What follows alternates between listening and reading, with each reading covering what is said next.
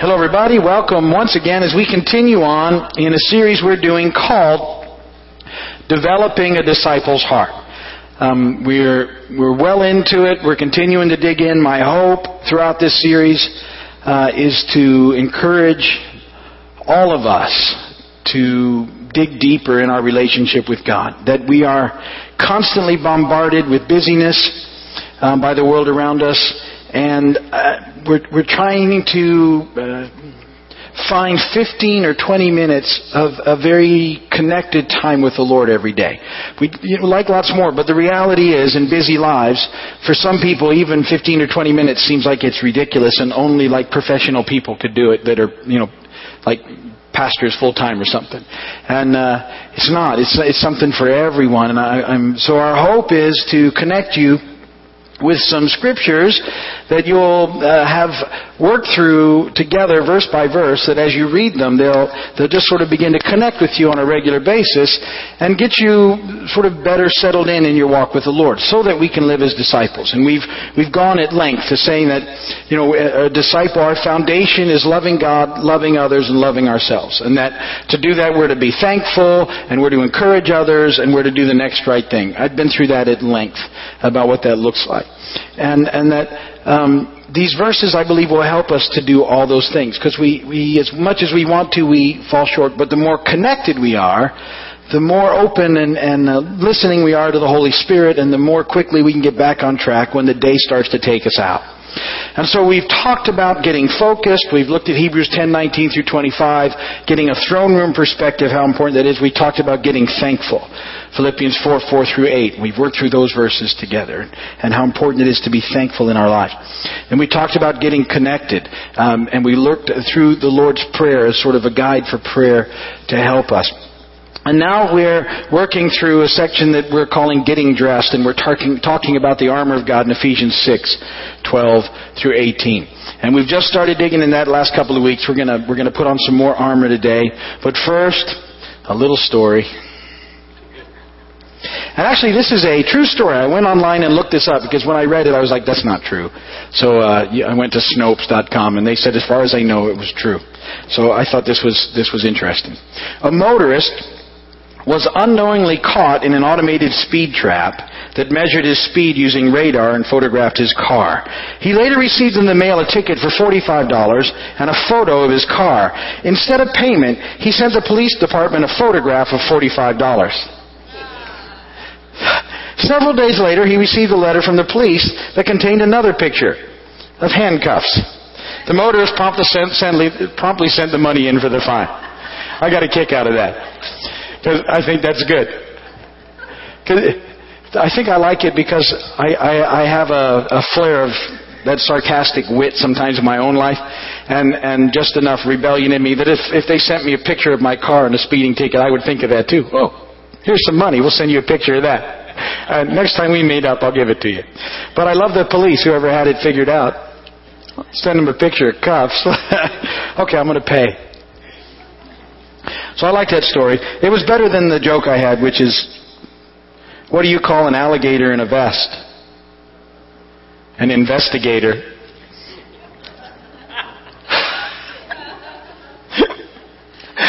Some of you like that more. Okay, well, you got them both this way.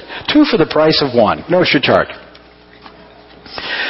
Our uh, scripture reading for today is out of the message. This is Matthew 6, 33 and 34 out of the message paraphrase. It's a paraphrase.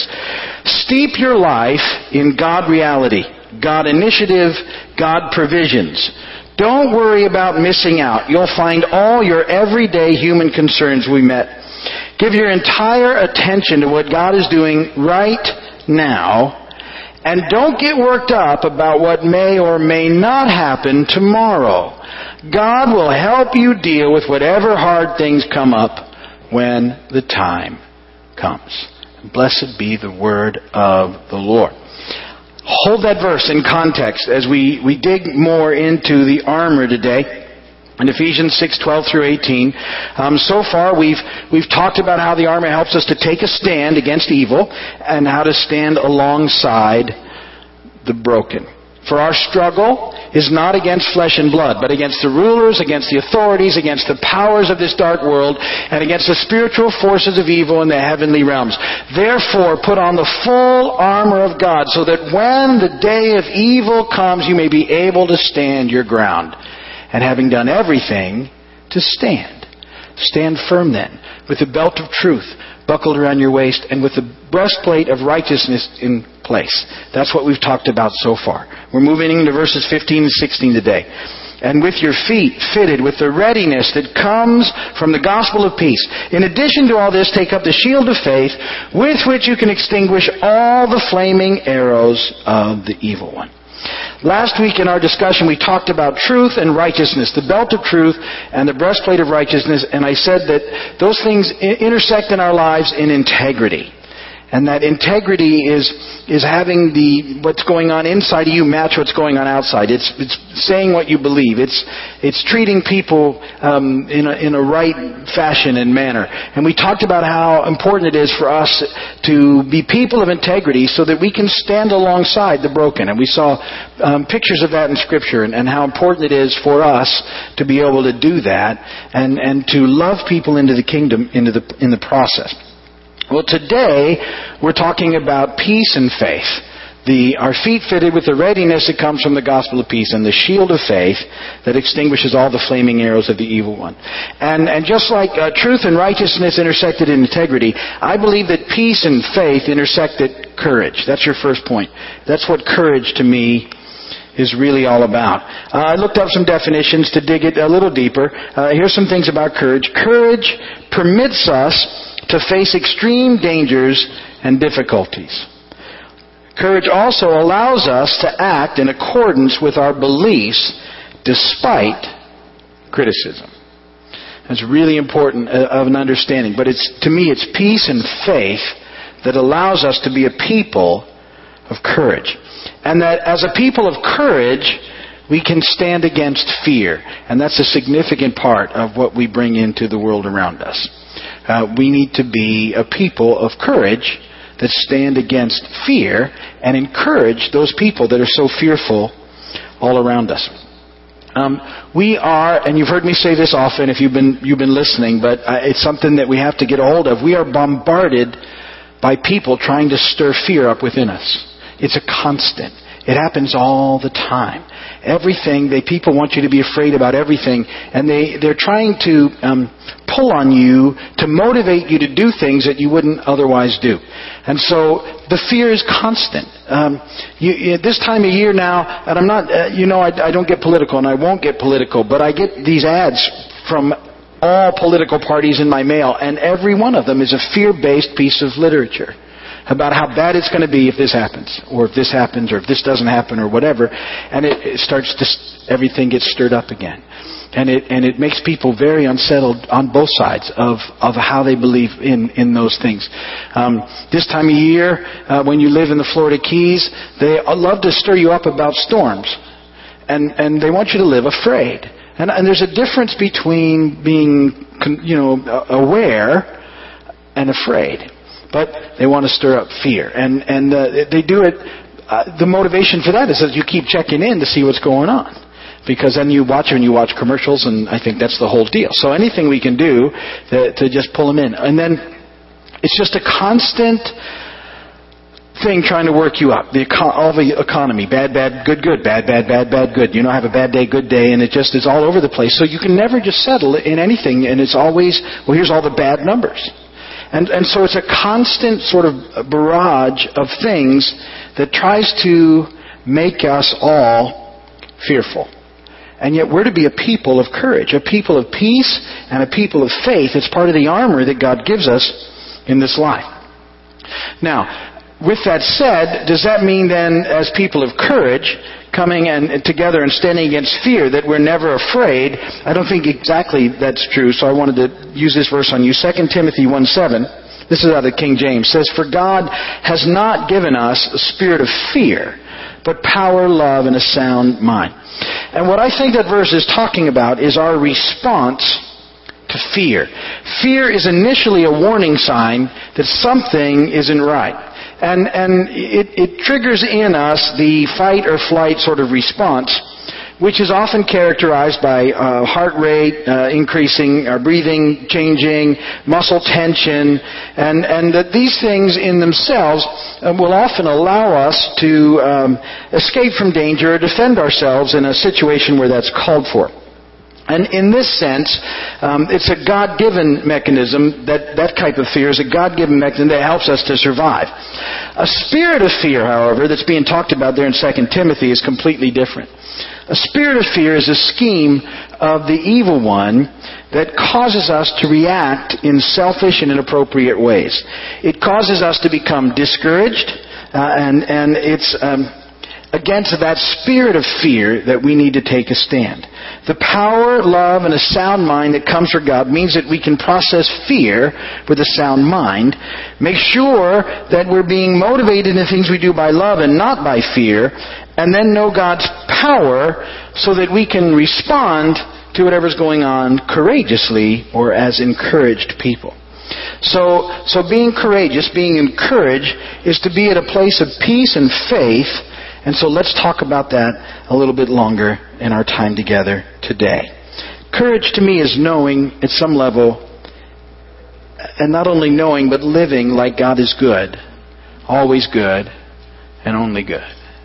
And I, I think about that a lot. Um, I believe that God is good, but I don't know that I always live like God is good. Um, sometimes I don't always think that God. I mean, because I start taking stuff on, and, and, and while I believe it, I'm not sure it's always being expressed the way I want it to be expressed. And so I, I, I want to dig in and, and understand this armor better, this peace and this faith. So I've been dwelling on it a lot. So that's point number two. It's about peace. Matthew 6:34. This is out of the NIV. Therefore, do not worry about tomorrow, for tomorrow will worry about itself. Each day has enough trouble of its own.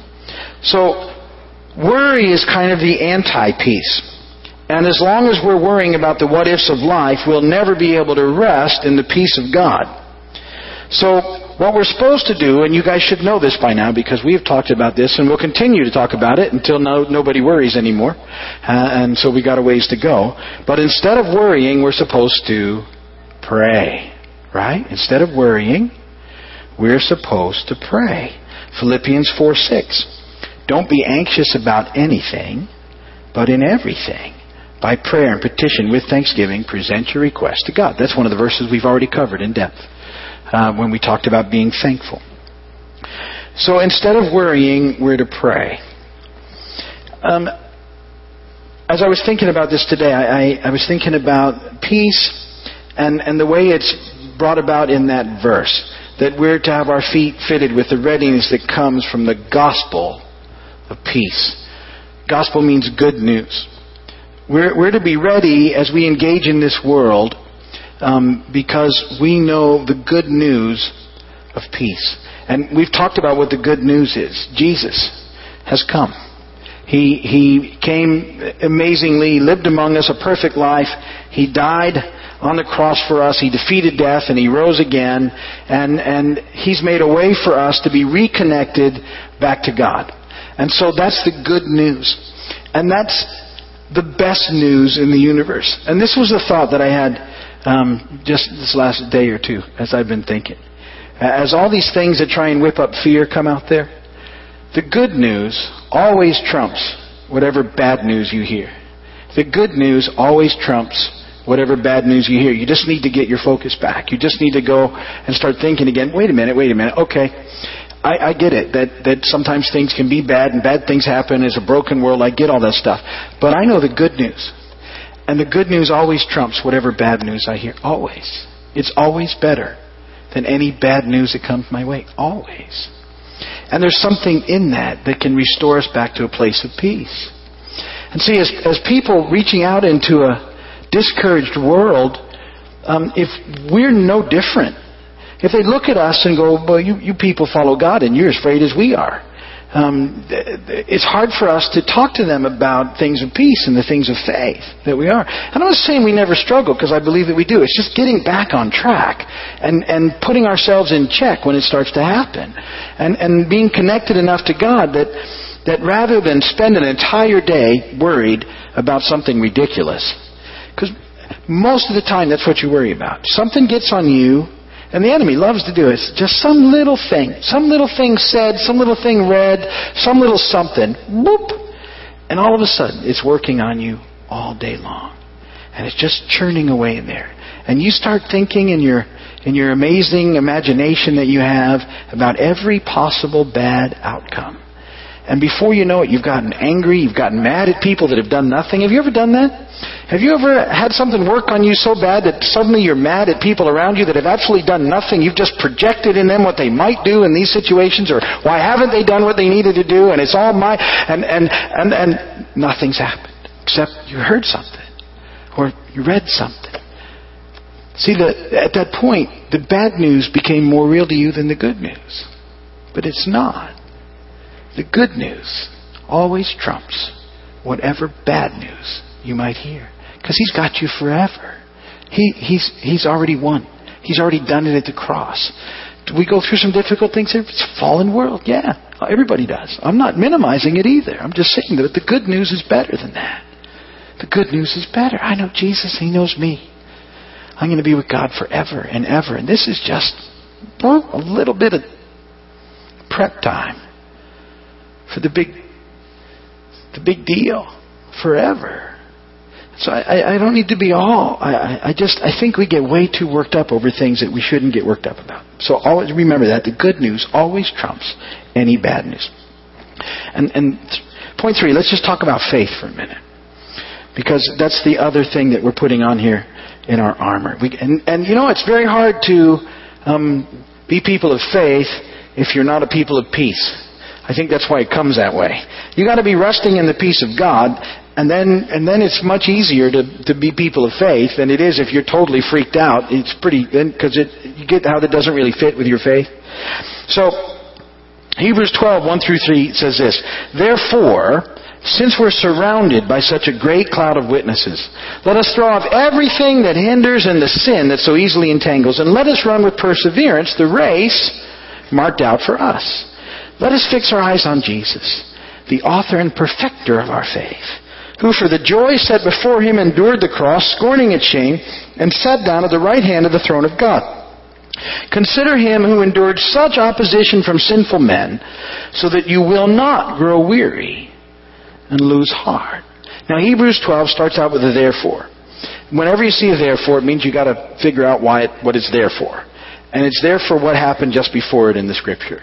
In this case, it's there for Hebrews 11, which is known as the faith chapter. And, and it talks about all these people and all the hard stuff that they went through, but they kept their eyes on Jesus. Sometimes they made some wrong turns, just like we do, because they were broken, just like we are. But they, they get it kind of back on track and figured out over time. And, and their, their focus is on Jesus and, and, and who God is, and they kept their walk because of that.